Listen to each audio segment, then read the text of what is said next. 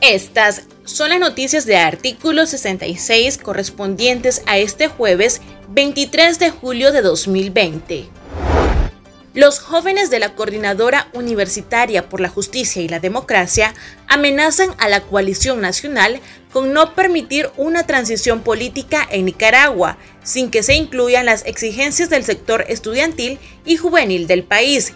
Los integrantes además dejaron claro que su participación en las protestas sociales ha sido crucial para exponer la forma en que se han vulnerado los derechos humanos por parte del régimen orteguista, por lo que advirtieron que estarán tras los pasos de cualquier gobierno que asume el poder hasta alcanzar la justicia, democracia y la autonomía universitaria.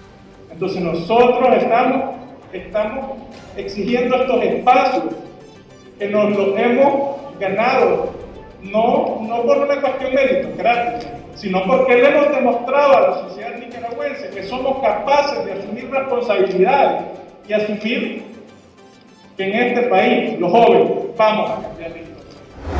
Un grupo de más de 500 nicaragüenses procedentes de Costa Rica y Panamá cumplieron más de cinco días de estar varados en la frontera de Peñas Blancas, ante la negación del gobierno de Nicaragua de permitirles la entrada al país, por no presentar un certificado que haga constar que se realizaron la prueba de COVID-19. Los connacionales denunciaron el constante asedio de los agentes de la Dirección de Operaciones Especiales de la Policía. Ante esta situación, los ciudadanos decidieron bloquear la zona e impedir el paso del transporte liviano.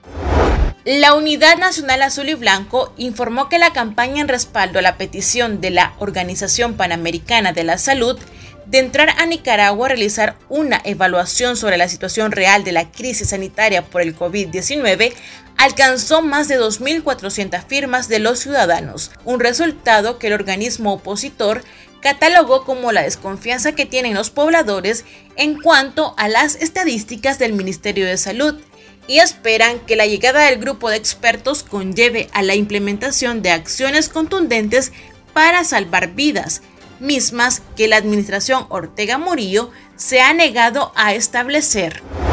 La vicepresidenta de Nicaragua, Rosario Murillo, alardeó del privilegio que según ella tienen los nicaragüenses por contar con un sistema de salud y educación gratuita.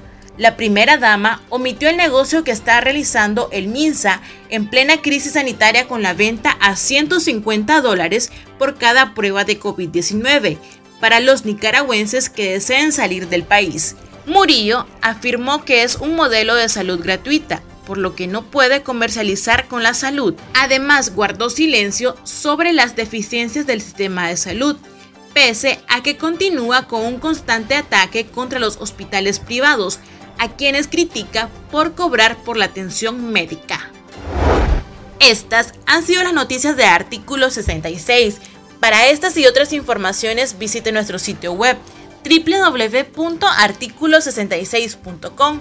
Síganos en Facebook, Twitter e Instagram y suscríbase a nuestro canal en YouTube. Les informó Karen Díaz.